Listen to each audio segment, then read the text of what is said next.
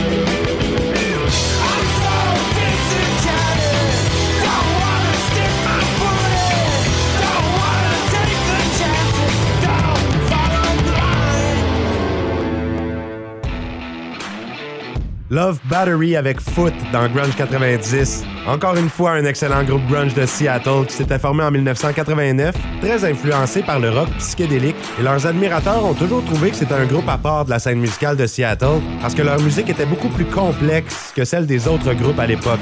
Et au départ, le batteur du groupe Mudhoney jouait avec Love Battery, Dan Peters. Dans les années 90, il y a eu beaucoup de changements de personnel. L'ancien guitariste de Green River et de Mother Love Bone, Bruce Fairweather, a joué avec eux, et bien d'autres musiciens de talent. Love Battery a sorti cinq albums studio, tous dans la décennie 1990. Un peu plus tard à l'émission, on entendra Mad Season, le super groupe qui, entre autres, met en vedette Lane Staley, le chanteur et fondateur du groupe Alice in Chains, lui qui est décédé en 2002. On y reviendra. On entendra aussi Dinosaur Jr., une formation très influente, un groupe de rock indépendant américain. Ce sera la toute première chanson sur l'album Without a Sound sorti en 94, Feel the Pain. Juste avant, on se dirige vers l'Australie, l'excellent groupe Magic Dirt, mené par la chanteuse Adalita Surson. On dit que c'est un des groupes les plus persistants à être issus de la scène musicale australienne des années 90, mais ils ont toujours été à l'écart du succès commercial. Ils n'ont tout de même pas arrêté de sortir d'excellents albums. Le groupe Magic Dirt avait débuté avec des mini-albums en 1993 et 94, et aujourd'hui on y va avec une pièce de leur premier album complet, Friends in Danger, ça apparu en 1996. Voici Magic Dirt avec Sparrow dans Grunge 90.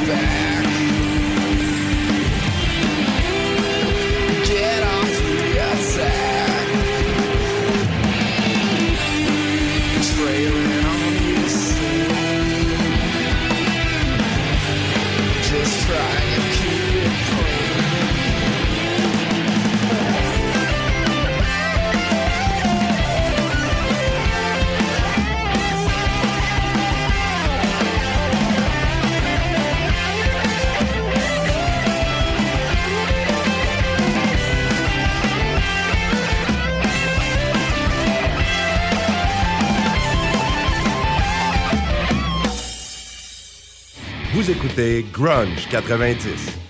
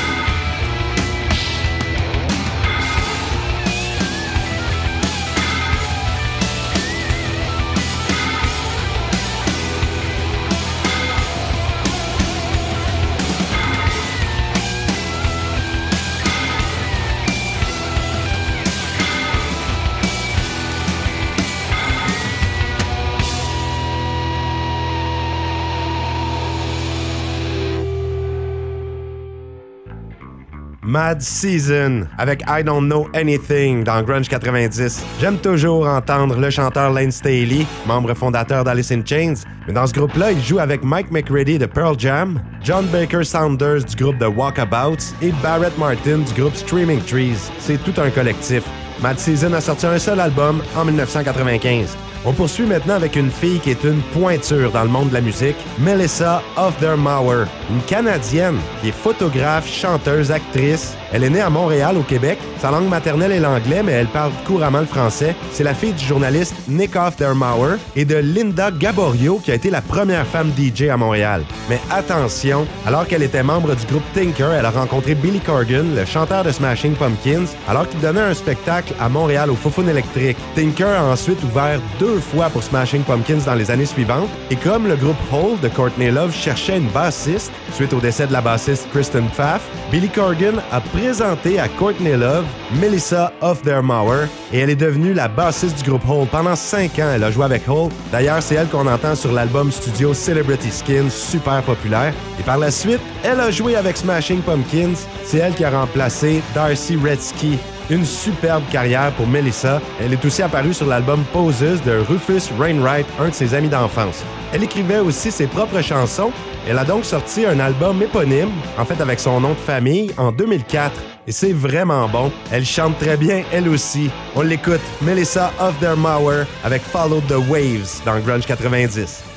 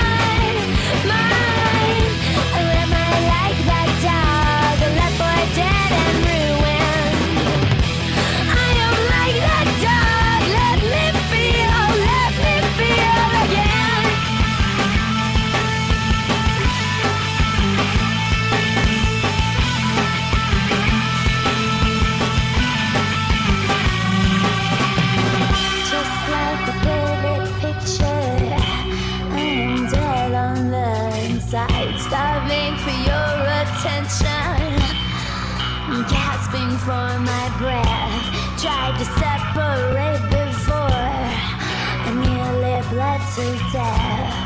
I nearly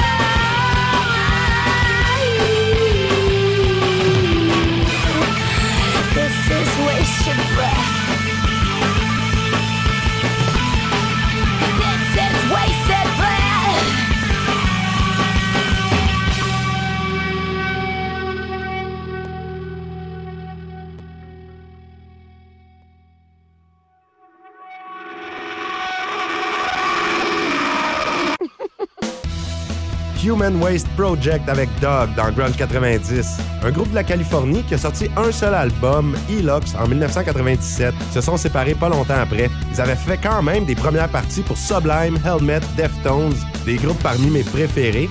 Leur dernier spectacle officiel aurait été à Los Angeles en 1998. Très bon, Human Waste Project. Dans quelques minutes, on entendra la formation Grimskunk. Et juste avant, on va encore du côté de la Californie avec Dredge, formé en 1993, mené par l'excellent chanteur Gavin Hayes. On va écouter une chanson de leur tout premier album qui a été publié de façon indépendante, Leitmotiv. C'est un album concept qui parle d'un homme qui traverse le monde pour guérir sa maladie morale. Il était supposé faire un film avec cette histoire-là, mais après le décès de l'acteur principal, le projet était tombé à l'eau. Dredge, qui avait principalement joué en début de carrière en Californie, mais c'est dans les années 2000 qu'ils ont connu un succès international en suivant des groupes tels Alien and Farm, The Apex Theory, Tapproof, Dead Sea, plusieurs groupes. On y va avec Dredge, une chanson qui n'a pas de titre, seulement un symbole. On l'a appelé The Symbol Song dans Grunge 90.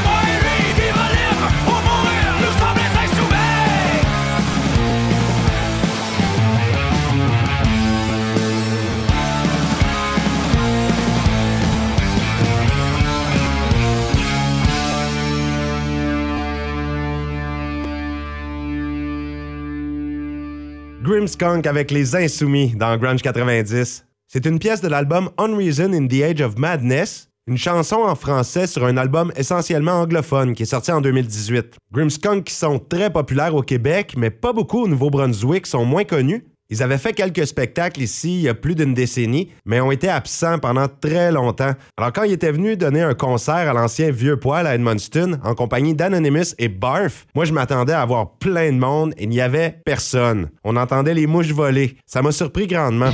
N'en reste pas moins que Grimskunk est un des groupes forts de la musique alternative francophone. C'est déjà terminé pour Ground 90 cette semaine. Merci d'avoir été là. Vous laisse sur un groupe canadien de rock indépendant, Japan Droids.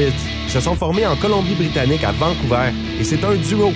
Seulement une guitare et une batterie. C'est assez impressionnant ce qu'ils font. Le groupe s'était formé en 2006 et le duo qualifie sa musique de mélange bizarre entre le grunge et le punk avec des grandes influences blues et rock and roll. Et c'est exactement ça. Ça va prendre un certain temps dans cette chanson-là pour entendre le batteur. Ils font de la musique intense, émotive. Ils ont souvent de belles harmonies vocales à travers leurs pièces. Les voici, Japan Druids avec I Quit Girls. À la semaine prochaine.